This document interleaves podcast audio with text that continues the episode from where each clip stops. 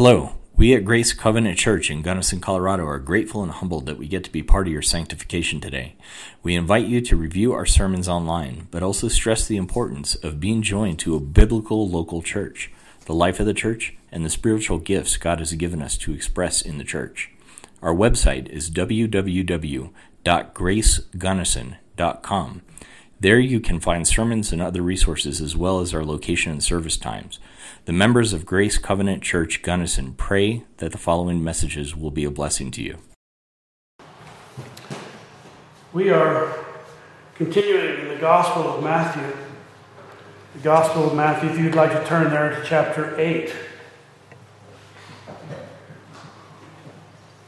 Last week, we looked from at verses 5 through 13 as we looked at the centurion coming to Jesus about his servant who was paralyzed and in pain.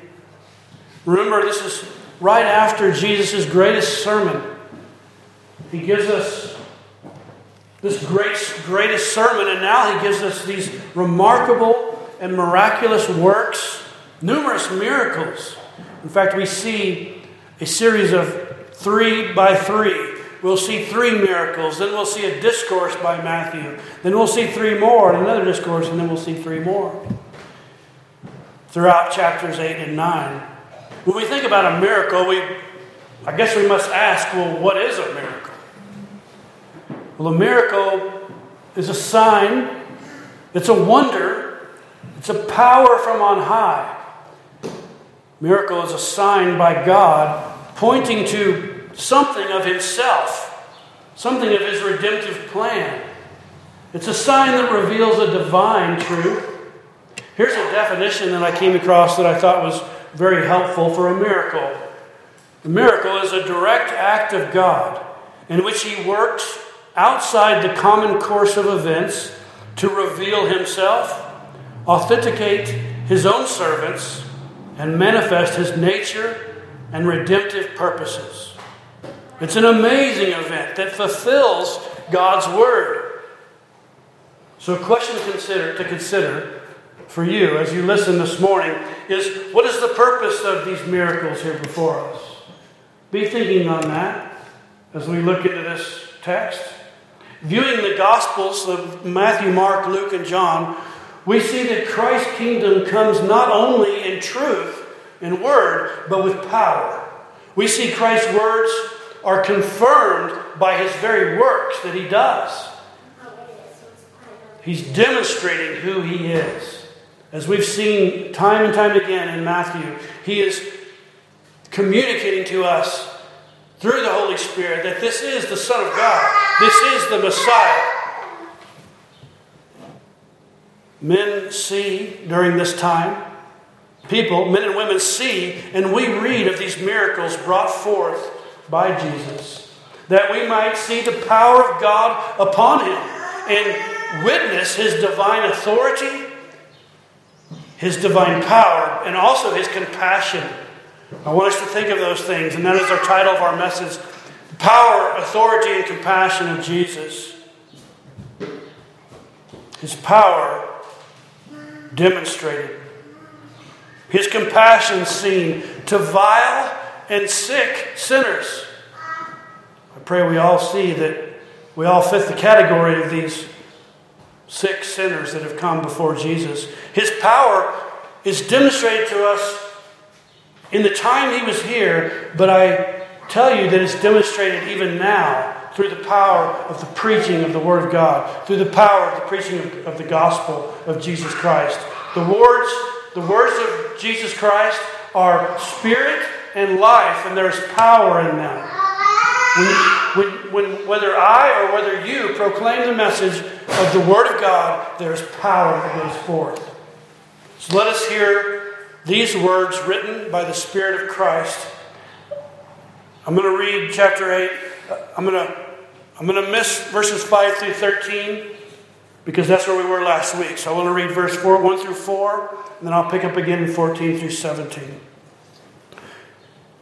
Hear the words of the, of the, hear the word of the Lord. When Jesus came from the mountain, large crowds followed him. And a leper came to him and bowed down before him and said, Lord, if you are willing, you can make me clean.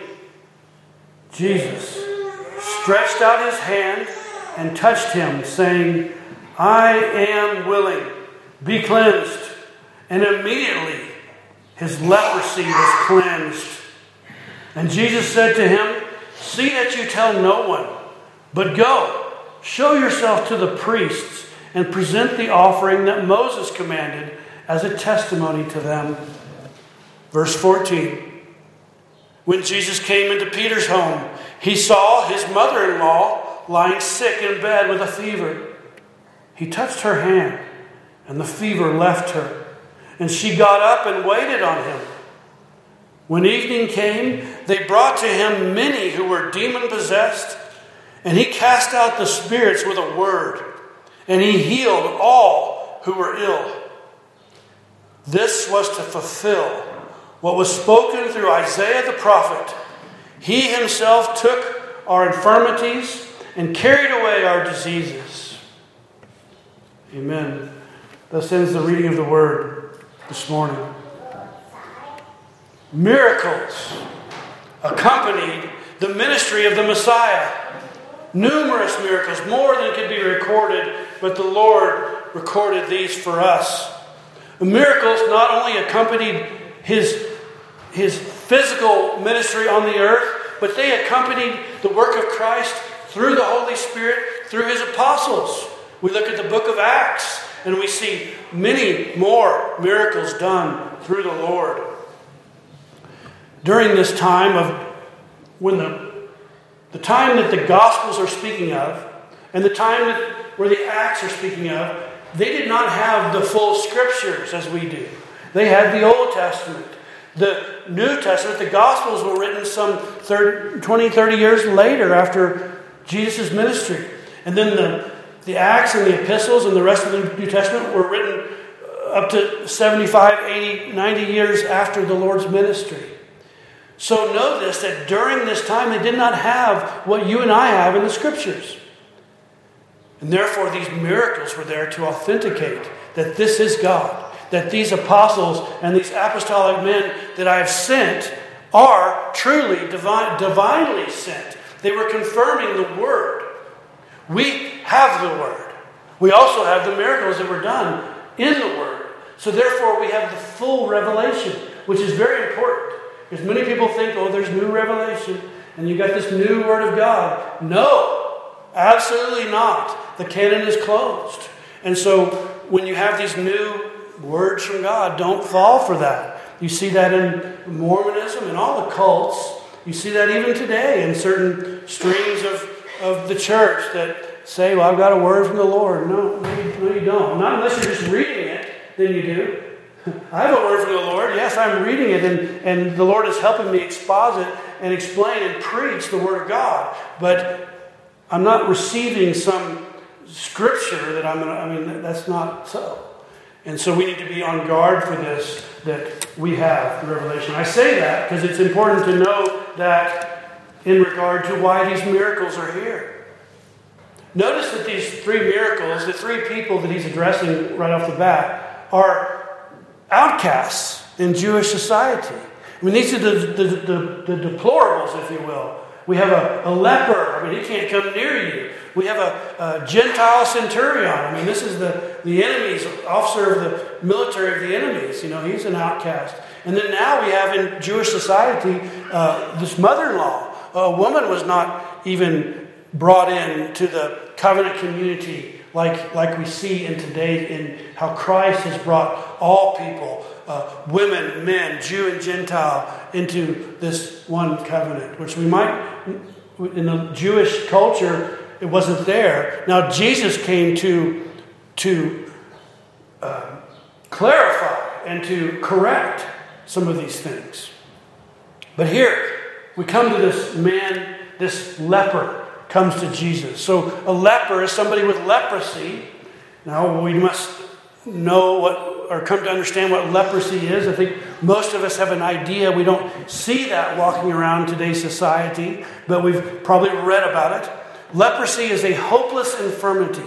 It is a heinous disease that is the worst of diseases that rots away your, your muscle, your flesh, the skin. I mean, it is horrible. If you go to Leviticus 13 and 14 uh, this evening, if you want to read in your Bible, you'll see more about uh, le- leprosy. It'll, it'll, lay out everything about it and, and the rules for dealing with leprosy. In fact, the priests were involved in uh, deciding or, or determining if someone had it. And they would look at the skin lesions, they would look at things in the house, and if they deemed that, that you were leprous, then there was, there was many stipulations that had to come from that. In the Bible, leprosy is symbolic of sin. Leprosy, many times, is, is a picture of sin. Many times in the Bible, we see that it was a curse from God because of sin. And many people thought if you had leprosy, well, you were must be automatically cursing God. Well, not necessarily so, but sometimes, yes. And I'll give you a few examples uh, if you want to jot these down to look at later. Numbers, tw- Numbers 12. Uh, Miriam, in her rebellion against Moses, who was God's appointed servant, she tried to circumvent, and she was stricken with leprosy because of that. Um, another place in Scripture, 2 Kings 5. Elisha's servant, Gehazi. So Elisha, so a man named Naaman came to be healed of leprosy. And Elisha told him what to do to go bathe in the Jordan, and the man was healed. And he was so over elated, he wanted to, you know, let me pay you, let me reward you. And Elisha said, you know, no, and sent him away.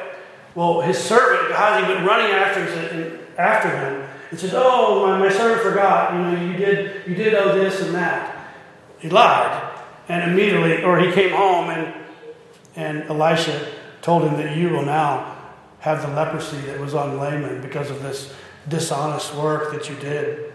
David, uh, in 2 Samuel 3, he put a curse on Joab's descendants um, of leprosy.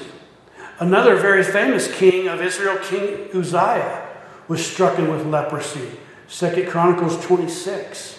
And what he did is he presumptively offered incense in the temple. So he's a king, and he tried to do what God had said this is for the priests. So he said, Well, I'll do what I want to do. And he was stricken with leprosy too, because of his sin. So leprosy is a kind of living death, it's incurable. If you if you got it, I mean, there's there's rules that the priest could look at you and see if you're clean, but that like never happened. Rarely. I mean, there was only a few instances in the Bible where anyone was ever cured of it. So this person is basically just waiting to die. I want you to think about this. Sin. I want you to I want to draw our attention to sin. Sin is a disease. So much like leprosy, sin is deadly. It is, it is like a cancerous growth that destroys the person. In fact, sin, and you probably can all attest to this, it, it causes a disorder of our soul and body. It's like contaminates the person. I mean, if you if you look back at your own life, and what happens is we were made for the soul and the spirit to control our body, but it's almost now as if the body controls our soul, which is totally out of order. It's, it's as if instead of a man or a, a woman, a person riding a horse, now the horse is riding the person. That's what happens with sin, where you dabble in it and now all of a sudden now it's controlling you. Sin is like this, is, is it not? I mean, have, have you guys experienced, understand what sin does in the person? It sickens the whole person. In fact, the Bible says that, you know, that we are made dead through sin. One is said to be dead while he liveth. Sin is fatal. It is, it is ugly. There's nothing pretty about sin. It's vile and debilitating. Can now go back to leprosy? Do you see the vile and, and debilitating, how leprosy, picture a person with just the skin falling off and the smell, the rottenness. So it's, it's a picture of sin. It's a physical illustration of the inside coming out. So it's the, the inward soul being viewed. I'll put this question to you. Think about this. What would your face, what would your skin look like if all of the inward sin in you was demonstrated on your face? Would you look in the mirror very long and say, Oh, I'm looking pretty good today? No. It would be hard to look at, would it not? I mean, I pray that you would see that. If you do think that it would look pretty good, then we probably should talk later because sin is heinous. This leper, imagine him coming to Jesus. I mean, here he's, he's walking dead. I mean, he's foul smell. I'm not talking about somebody that just hadn't bathed. I'm talking about when, when a, you probably haven't smelled this or seen this, but when a body decomposes before it's in the ground, that is what this person is like. His flesh is putrefying while he's still walking around. He has, he has no hope to recover. But if he did recover, by the amazing miracle, if he did recover, it would be like life from the death. It would be like a resurrection. That would be the experience of someone who was leprous coming out of it. That's what that would feel like, raising from the grave of leprosy. In fact, say you or say I has come down or contracted leprosy. I would go to the priest and he would look at my skin and he would say, Yep, yep, you need to be over in this colony over here. And I say, okay, let me go back to my wife and give her a hug. No, no, no, no contact. Well, let me go kiss my kids. No, absolutely not. Well, let me do this. Let me go have one last meal. Absolutely not. Can I go worship corporately with the body? No, never again. You're over there. Be gone. That's what happened to this leper. Uh, in fact, can you imagine so being, as a believer, not allowed to congregate with the, with the body, not allowed to come sit underneath the word? This happened in places, in many places in our nation, just this last year or two. I thank the Lord it did not happen at this church. For we would continue to preach, come what may. And I pray if something would happen to me, someone else would step up and take that position too. And if that person was taken away, another man would step up. But many in our nation felt that when churches closed their doors, it says, no, you can't come and worship here because there might be some sort of sickness out there. So many, many felt like lepers, unable to come and partake of the Lord's Supper, unable to come and gather and hug one another. We continue to meet and hug and do the things that we always do. But this leper would have to go around and he would have to make it known that he was in the area. If he were to come down the street or, or come down the river and you were there, he would have to say, unclean, unclean, loud enough for you to clear out. In fact, I thought about doing that one. I didn't want to draw too much panic, but in the stores when people were so fearful and being just all in a frenzy. I thought about that. Unclean, unclean. And just seeing if I could just make my way forward and maybe get checked out faster. But I, I, I thought the better of it. In fact, we were at the hospital the other day. So we go in and she's getting her lung biopsy. And, and um, they said, well, we got to do this rapid test. And we were like, really? I mean, uh, okay. And so then they came back in and want to do another one. And I'm like, I'm thinking to myself, I said, if, if they come back and say that there's, you know, positive case, I was just going to go to the hospital and say, unclean, unclean, and make a big deal of it because they were. But anyway, it didn't happen, so I didn't need to do that. But one of these days I'm going to use that. So, but that's what they would have to do. They would have to, so people would clear out because they were carriers of this contagion. But now see the, see the leper's face, faith. So now I've described what this person would be like. Look, look what is his faith here. In fact, in Luke's gospel, he says this person was full of leprosy. So that means he is he's at the latter stages. I mean, he is he's a messed up person now. And here he is, and he comes to Jesus. Think of that. He, he's not supposed to come near anyone. And here he comes, this outcast from society, and, and coming to the Lord. And what does he do? He flings himself down. He, it says he bows down. This is, this is humility. He is coming in a posture of worship, bowing down. He, he has no demands, but only pleas for mercy. Lord, he says, this notice the great faith here of the statement and also the accurate theology. I, I wish more Christians had the theology this man has. Look what he says Lord, if you are willing, you can make me clean. He has, he has no question of his ability, his power, and his authority to do so. He says, You can make me clean if you are willing. If it is your will, Lord, it's as if he's coming and saying, Not my will, but your will be done. If it is your will, it's if he's coming to Jesus saying, Lord, you are good, that your will is perfect. And notice he doesn't say, Lord, may I be healed. He doesn't say that. He says, Lord, you can cleanse me. He says, You can make me clean. Why doesn't he says you can heal me? He says you can make me clean. That's interesting.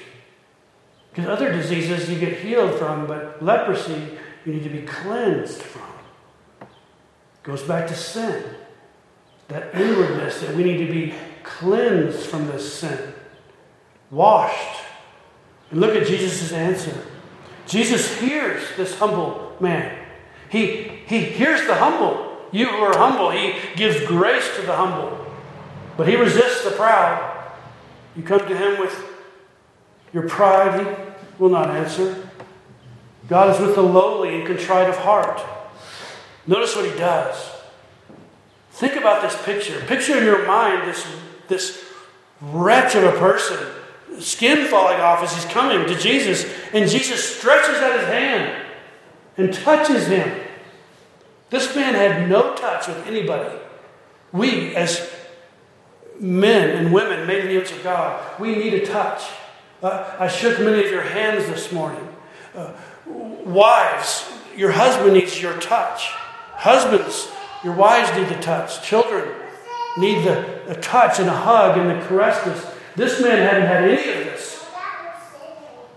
And here Jesus reaches out to this contagious man and touches him. Normally, the contagion would spread to the one that touched him, but Jesus, no, he is without sin. He doesn't take a, it doesn't transfer to him, but he cleanses this leper. And Jesus answers and he says this I am willing, be cleansed. He actually says two words in the Greek I will, which is one word, be clean, which is another word. I will be clean. His word is what does it. He reaches out. It's his word of power and authority and the great compassion. I mean, he didn't have to heal this man. There was no must to it, but he said, I will. He came to this sin sick soul. And notice the physical, the physical cleansing, the physical cleansing of being cleansed represents and points to the spiritual cleansing that he and you and I most need. And notice it says, look what it says, immediately his leprosy was cleansed. Immediately, like right on the spot, like no getting cleansed and you'll get better later. Like, no, like, well, this will heal up over time, and then next week it'll be a little better, and, and then, you know, no, immediately. I had a shoulder surgery a year ago, and it is continuing to heal. I'm getting better and better. This man, there's no continuing. It was done, healed, like you are, now you're whole. This is amazing. This is not some gradual thing. This is a miracle of miracles. No, no, no getting better, but be healed. And notice what he, well, before I get to Jesus' follow up command, I want you to know this, to realize this, that every one of us, every one that you meet, is plagued with the leprosy of sin. We have the virus of viruses. We have this sinful depravity that was given us by Adam. When he caused this fall, when sin came into the world. And so every man, woman, and child needs the cleansing of the Lord, just as this leper did. And what does he say? Notice what he says. He says, Go, or see to, see to that, excuse me, see that you tell no one. Why does he do this? I mean, I thought we were supposed to go tell everybody about Jesus. Well, it wasn't the time yet. He says, Go, show yourself to the priest, and present the offering that Moses commanded as a testimony to them. You can go back and look at Leviticus, Leviticus 13 and 14 and see this. But why does he tell him this? Have you ever thought about why? He told a lot of people this don't tell anybody. It's interesting that most of them could not do what the Lord asked. They, they had to. In fact, Mark tells us that he went and told a bunch of people after, Luke, after Jesus told him not to. Why is it so hard for us Christians and new believers to go tell people about the Lord when Jesus tells us to? I mean, these people that he healed, that he saved, he told them not to, and they went and told everybody. It just, it just had to come out. In fact, if you are truly saved, it has to come out. You must go tell. In fact, the, the new believer should be a red hot coal that just, let me tell you, let me tell you, I mean, it should be going and spreading. And that's what this person did. But there again, let's get back to why he said this. Well, first of all, I'll give you three reasons. It was to fulfill, Jesus said, I came to fulfill the law, not to abolish it.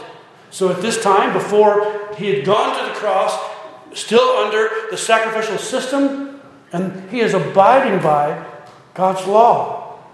Secondly, his main mission was not just to go be a miracle worker. Look at him. Look at the amazing things he can do. No, that's not what he was about. Jesus came to seek and save that which is lost. He came for our lost and dead souls. He didn't come just to be a miracle worker. And thirdly, his time was not yet come. If he had gone, if, if now news was going to spread anyway, but if it had spread too early, you know, potentially, I mean, in the Lord's providence, it couldn't have, but they would have wanted to make him king earlier. We look at uh, John 6, and when, John, when he had fed the 5,000, they were wanting to come grab him and forcefully make him king because look, he can do all this stuff. He's an amazing miracle worker. And he had to correct them. If he said, You come to me because of this, of what I've given you, because I fed your bellies. And that's not what he came for. He says, I come to give you life. Not, not, not this temporal life, but eternal life.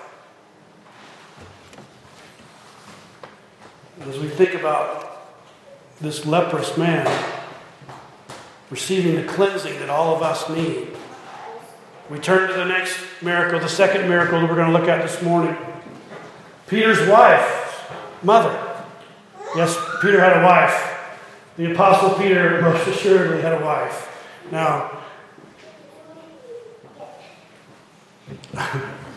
it's not even worthwhile to go even try to plug all the holes of Roman Catholicism, but it's like a cheesecloth with holes all over it. But Peter was a married man. Um, here we come in and we see his mother in law, and she's lying sick at Peter's home. And she's in bed with a fever. Luke says it was a high pitched fever. Luke, the doctor, said this was a, a, a fever unto death. Here, here we see Jesus comes in and he saw the mother in law. Nothing was said, nothing was asked. He said he touched her hand. And the, and the fever left her. The fever left her and she got up and waited on him. Notice, have you ever looked at this, these two verses and just said that just seems so like just stuck in there? Like Oh, uh, he came in the house, there she was, he healed her. It was, it's, it's almost like unremarkable. It, it, it's, it's almost like it's a matter of fact, oh yeah, by the way, here this poor woman is dying of you know, this high fever, and Jesus comes in, touches her, and this just pops up and goes to, goes to work, goes to serve him. But I, I want to tell you that this gives more proof. People question, might question the validity of the scriptures. Like, are they authenticated? Are they, is this, how do we know this is the truth? Why would he put this in here like this? If, if it was not the truth, it would be embellished. There would be all kind of, well, this happened, this happened. And he just said, no, he came in there and touched her and he healed her. She got up. It worked. I mean, do, do you see, do you see that? Like, it authenticates the gospel that he put this just matter of fact in here.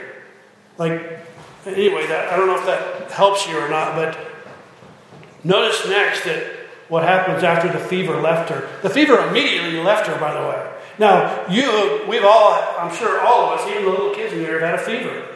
And we've been sick and we've been bedridden. What happens after you're, you're well? Well, you, you take days, right? You have days of weakness, of, of gradually eating more, of trying to get better. You don't just pop up. I mean, how many of you have popped up after 105 fever? It's gone, then all of a sudden you pop up, go to work. No. It, it, it, what, I think Ben told me something about if you're down for a day, it takes three days to get stronger or something like that. Well, it didn't for this lady because Jesus touched her. Boom. Out of bed, serving the Lord. This is, I mean, don't miss this. Notice first that the Lord ministers to this mother in law, to Peter's wife, mother. He ministers first. He comes and heals her. Then she ministers to Christ. This is the pattern for you and I. When He comes and heals us and saves us, immediately we should be about the Lord's work, about Christ's work. It should be you serve Christ wherever you are. Now, don't think that immediately after you're saved, you know, you need to come up here and preach a message or something. That's not. You do what God's allowed you to do, what He's gifted you for, at the time He's gifted you. Look at what she does. I mean, what better work? Here, the Lord has just preached on the Sermon on the Mount. He must be drained. I would be. He's just done all these miraculous healings, and she feeds him. She feeds the Lord, who has been feeding you and I through the Word. She gets up and she serves him. But listen, you must first be healed by the Lord before you can serve the Lord. Don't think that we can get that out of order and, and think we can serve Him before and then come to faith. No, faith must come first. You must come to repentance and faith. And then immediately, yes, serve the Lord. In fact, if you're not serving in the church, find a place that you can. Find a place that God has gifted you. Serve wherever you can. Find out where He's gifted you by serving. And then what happens? Look at verse 16 as we come to the end. Now, when evening came, okay, this, this right here tells us this is most likely right after the Sabbath. Because when evening came, now they bring many. So the Sabbath is just completed. They brought to him, to Christ, many who were demon possessed, and he cast out the spirits with a word. All he said was a word and cast out the spirits. Depart. Whatever he might have said, this shows his power and authority and also compassion over these poor people that were, had been possessed. And notice next, he says he healed all who were ill. All of them. You realize it wasn't like some of these. Um, wasn't like some of these actors that you see today that are doing these, these faith healings, where there's a a big line of people, and you know they send part of them away because they can't be healed. But he, you know, they try to do some with the others, and then if they're not healed, they say, "Well, your faith wasn't enough." Jesus didn't do that. He healed all of them, every one of them, without exception. That does not happen. It does not happen in, our, in our world today, but it happened in the ministry of Christ. It happened in the ministry of the apostles. Why? To authenticate the divine ministry is why it happened then. It, it came to show the identity of the Messiah. In fact, it's going to say in verse 17 to fulfill Scripture, to fulfill what Isaiah the prophet said, to identify the Messiah. There is no identity theft here, brothers and sisters. This is He who was spoken of long ago. Spoken of long ago. Mind you, Isaiah was written 700 years before the ministry of Christ, before the incarnation. I need to speak about this fulfillment of prophecy in Isaiah. And it's very important that you hear me out on this. This verse, Isaiah 53 5, that is used here in chapter 8 of verse 17 of Matthew, is terribly abused by many today. Terribly. I want you to, to hear me because you're going to need to hear this. You're going to, to encounter this somewhere, sometime. The charismatic movement and the Pentecostalist preachers of, of this last century. I say that because it never happened before this last century. This is a new thing. And what they've done is they've bastardized and tortured this text. I'm going to explain it the best I can. But they've taken the true meaning of the Word of God and they've made it something else. You need to hear this because you have friends that are in churches like this. You probably have family that are in churches like this, and you, you might encounter this vein of false teaching that is so prevalent in our day. In certain areas, it's even more prevalent. I, I, in every town in America, in South America, it's, it's been running rampant. I hear of in Africa, it's been running rampant. The same time that, that true preaching and true Reformed doctrine is being taught and, and, and held on to, you have this other vein of this false teaching that's happening. There's at least two churches in our own town, probably more.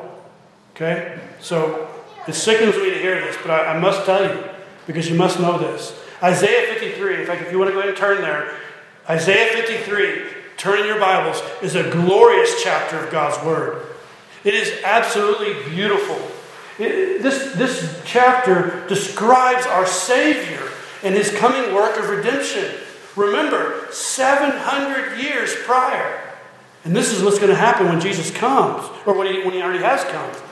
So look, turn with me there. In fact, pick up on uh, chapter, so Isaiah 53, and look back to uh, Isaiah, excuse me, look at chapter 52 and verse 13. Because this, this really should be together with, uh, with chapter 53. This is the, one of the servant songs of Isaiah. Uh, this is the fourth servant song. So hear this word. When you, when you hear me pre, when you hear me read this, you tell me what this is about. Because to me it's crystal clear if you're a Christian. Here it is, verse 13 of chapter 52. Behold, my servant will prosper. He will be high and lifted up and greatly exalted. Just as many were astonished at you, my people, so his appearance was marred more than any man, and his form more than the sons of men. Thus he will sprinkle many nations. Kings will shut their mouths on account of him. For what has not been told them, they will see and what they had not heard, they will understand. Chapter 53, verse 1. Who has believed our message, and to whom has the arm of the Lord been revealed?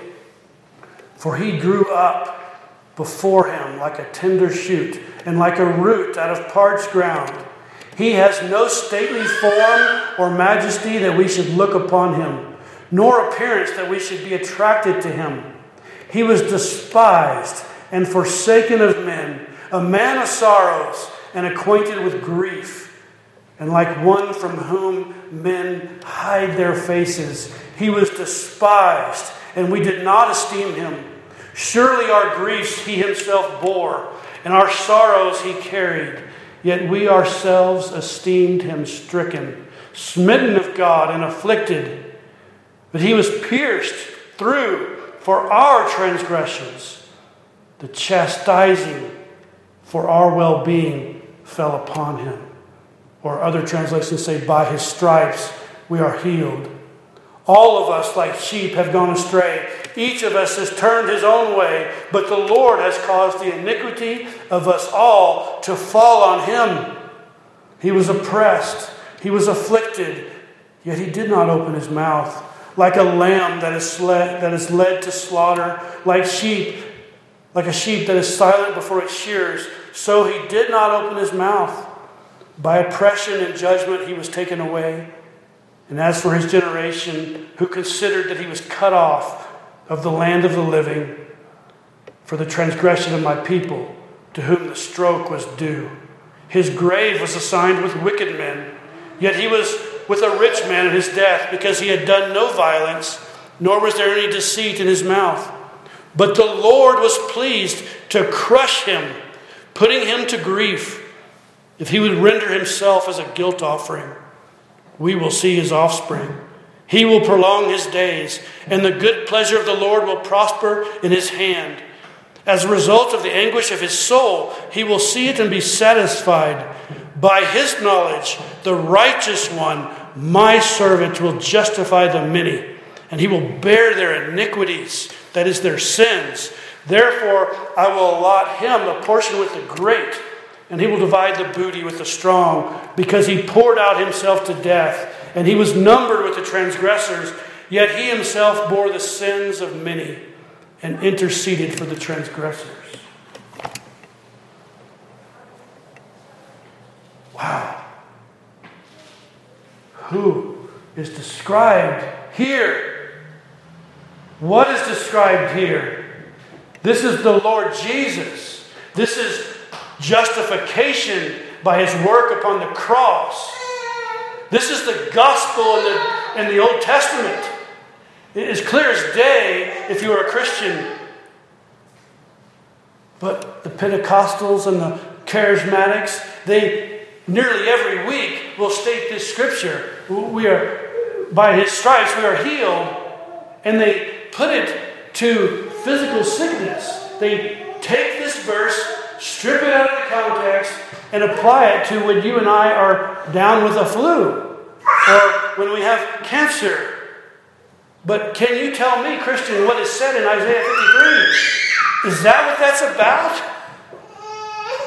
Heavens, no. It's not at all about that. I think you see that by just by reading it. I, I don't even have to. I don't have to exposit the text for you to see that that's not what it's about. False teachers, what they do is they claim. You'll hear this. They'll claim physical healing in the atonement. That's a little phrase they'll use. Okay, I want you to be aware of this because of the danger. I want to read D.A. Carson, what D.A. Carson said about physical and spiritual healing. So, hear what D.A. Carson said. This, this is good. All blessings and all benefits that God's saved children experience come through the atoning work of Christ. Here's a question Are there times when God heals his children in the temporal sense? Yes. Of course. But what is purchased for us in the cross is not temporal healing, but ultimate healing of the body. It is about the resurrection and about the glorification of the body that will come when Christ returns. Physical healing is not the main focus of the text in Isaiah 53, or even the central topic of redemption, even central to redemption. Listen to this. You don't need to experience physical healing to be saved. I'll say that again. You do not need to experience physical healing to be saved. Now, you may experience it, but you don't need that to be saved. We cannot and should not demand temporal healing as if it were our right to do so because of the atonement. Still, we do pray for physical healing. That's not wrong. James 4 says, when you are sick, call for the elders of the church and have them pray over you, anointing with oil. So, yes, we are to pray for that if it be your will. Do you remember what the leper said? If it be your will, you are able. But sometimes it may not be. I mean, think about numerous places in the scripture. Uh, I'll, I'll, just throw a few out. Uh, Paul told Timothy, uh, drink a little bit of wine for your infirmities, sickness. He didn't say, go to the atonement and be healed. He said, you're going to have some sicknesses. Uh, uh, Epaphroditus in uh, Philippians 3 had come down sick. He couldn't go. And there was a sickness, an infirmity. This is a Christian. This is a preacher. Um, who else might we go to? Um, uh, Paul uh, prayed three times for the thorn to be removed from his side. It was some sort of ailment. And Jesus answered him, not by taking the thorn away, but what does he say? My grace is sufficient for you. Oh, has that verse helped me? My grace is sufficient for you. Sometimes physical ailments and sicknesses are used to sanctify us in our walk. I love where David said, Lord, it was good that I was afflicted. An unbeliever would say, Are you crazy? It's good you were afflicted? David said, Yes, because it made me call upon you, Lord. It made me run to the arms of Jesus. It was good that I was afflicted many times in my own life. In the life of many of the saints, God has used these things to prune us, to take things away, and to add His word to us, to, to grow us. Another theologian said this. He said, speaking of healing, he says, Talk about a far greater healing than God helping you get over the latest virus or whooping cough. He said, Sickness won't send you to hell, but your sins will. Deal with the spiritual sin, is what he's saying. This false theology, this charismatic teaching, claiming the healing and the atonement, is not only false teaching, but it will lead many unsuspecting Christians into total despair and frustration because it's contrary to God's word. And so they lean on well, the, you know, the guy up there, the talker, the, I hate to the preacher, said this, and so I'm, you know, doing this, and it didn't work. Of course, it didn't work. It's not what the word says. It's heretical teaching, and it twists Scripture. It twists it, it for their own carnal means. And so, may the Lord use us.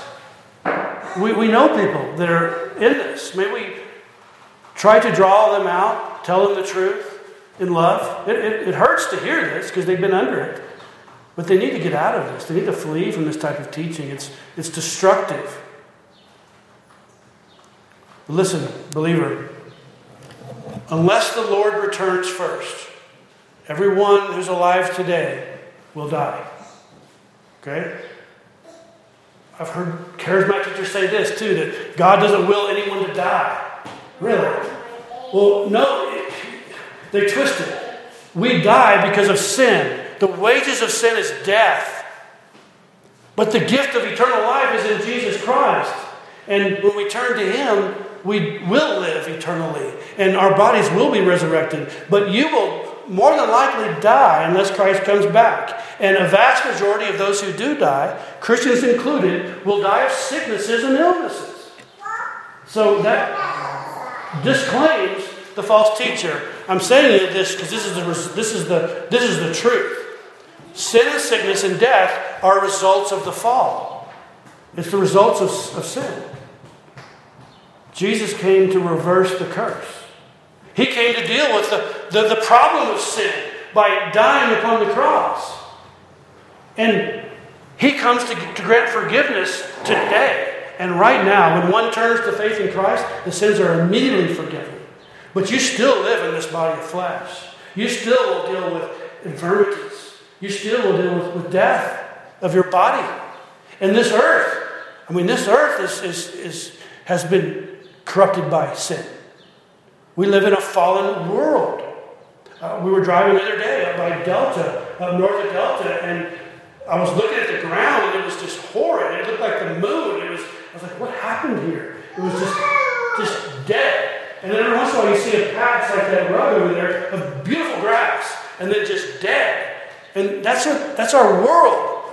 Thorns, thorns and, and, brist- and thistles because of sin. When Christ returns, He's going to deal with the earth.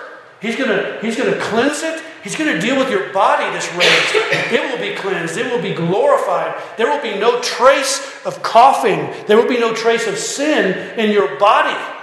None. Like no wrinkle, praise the Lord. No scars. The, no scars on the ground. No, no, no bloodstains out there. It will be cleansed and perfect. Uh, you say, I don't understand. I don't either, because I've never seen that, but that's what the Bible says that the bodies will be raised perfect like our Lord Jesus Christ without a stain of sin. No remembrance of it. You can't even remember sin. It won't even be a thought. You and I have to deal with thoughts of sin now. That will be no more. Praise the Lord.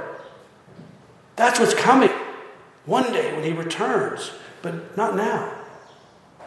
Not now. Don't confuse those things. When He comes the second time, the final time, He will deal with our bodies, this earth, everything will be made right. We always think things are not right. Even unbelievers think things are not right. You're right, they're not right. But God, Christ is coming to rectify, to reverse what our ancestor, Adam and Eve, came about. So, Christian, as we close, be less preoccupied with the physical condition that you may be in. Be more concerned with the health of your soul and your spirit, your walk with the Lord. Your never dying soul needs to be attended to and strengthened. And I'm glad you're here this morning because I pray that you are being strengthened by the Word, by being with other believers. But even while our souls are being strengthened, the physical body is decaying before my eyes. Some of us are decaying quicker than others. Our physical body is going away. Now, the little ones, the young ones, they're not decaying yet, but they'll come to a time when they'll start to decay too. But the sinless Lamb of God, Jesus Christ, He came to take away the sin of the world. He came not only to heal I mean, He is the one that heals your soul. That's what we need. He, Isaiah 53 said he was smitten by God. He was pierced for me. For my sins, he took the nails. He came to save a hell-bound man and a hell-bound woman. That's what Jesus came. So stay with me as we close. The disease of sin is infinitely worse than leprosy, than a soaring fever, than paralyzation, or any ailment that you are currently or will ever experience. The disease of sin is far worse. Our great healer of our soul and our glorified body is the Lord Jesus Christ. Jesus' power, his authority, and his compassion are all seen here, manifested in both his preaching and his miraculous acts. They confirm the Messiah. This is he. There is no other. God is revealing himself in the person and in the work of Jesus Christ, fulfilling the scriptures, mind you. He is healing the sick, fulfilling the scriptures literally when he came in his ministry, healing the sick on the spot, right down and teaching and preaching the great gospel of the kingdom of God, working out his plan of redemption, planned before the foundation of the whole world. This is he. This is the Savior, our great healer. Come, bow down before this Lord as this leper did. We are all lepers, just like him. If what was shown on the inside was on our outside, we would look just like him. Trust in Jesus Christ for the cleansing. He is able and he is willing. Secondly, Jesus grants forgiveness. cleansing from sin, restoration, restoration to the lepers, you and I, restoration of the soul and body. He came for wholeness. True cleansing is wholeness. Sin, I mean, soul and body. And that's what he's come to do. That's what he will do when they are one day united. When your never dying soul will be reunited with your dying, decayed body that will be glorified and resurrected. That's coming. Thirdly and lastly, Jesus is the fulfillment of the Old Testament. Everything you read in the Old Testament points to Christ, all the prophecies. And know this that just as He fulfilled all of them, He will fulfill the last one because He says that I'm coming again. I'm coming again, He says. Glory to God. Lord, come quickly. And all His people said, Amen. Again, there's more people in here than that. All His people amen. say, Amen. Amen. amen. Let's pray.